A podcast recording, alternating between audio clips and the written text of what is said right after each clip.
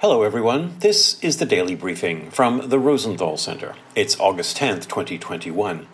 In the news today, the Marshall Project reports on an ambitious project to expand access to drug treatment in prisons and jails that has unfortunately failed despite tens of millions of dollars in funding. Initiated by Congress in 2018, the program was aimed at reducing soaring overdose deaths among inmates. But so far, only a small fraction, less than 2%, of the 15,000 inmates eligible for treatment have received it.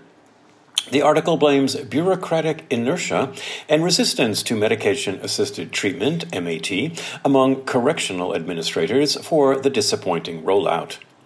This program is badly needed as overdose deaths jumped by more than 600% inside prisons and by more than 200% inside jails in the last two decades. And that's the daily briefing from the Rosenthal Center. Thanks for listening.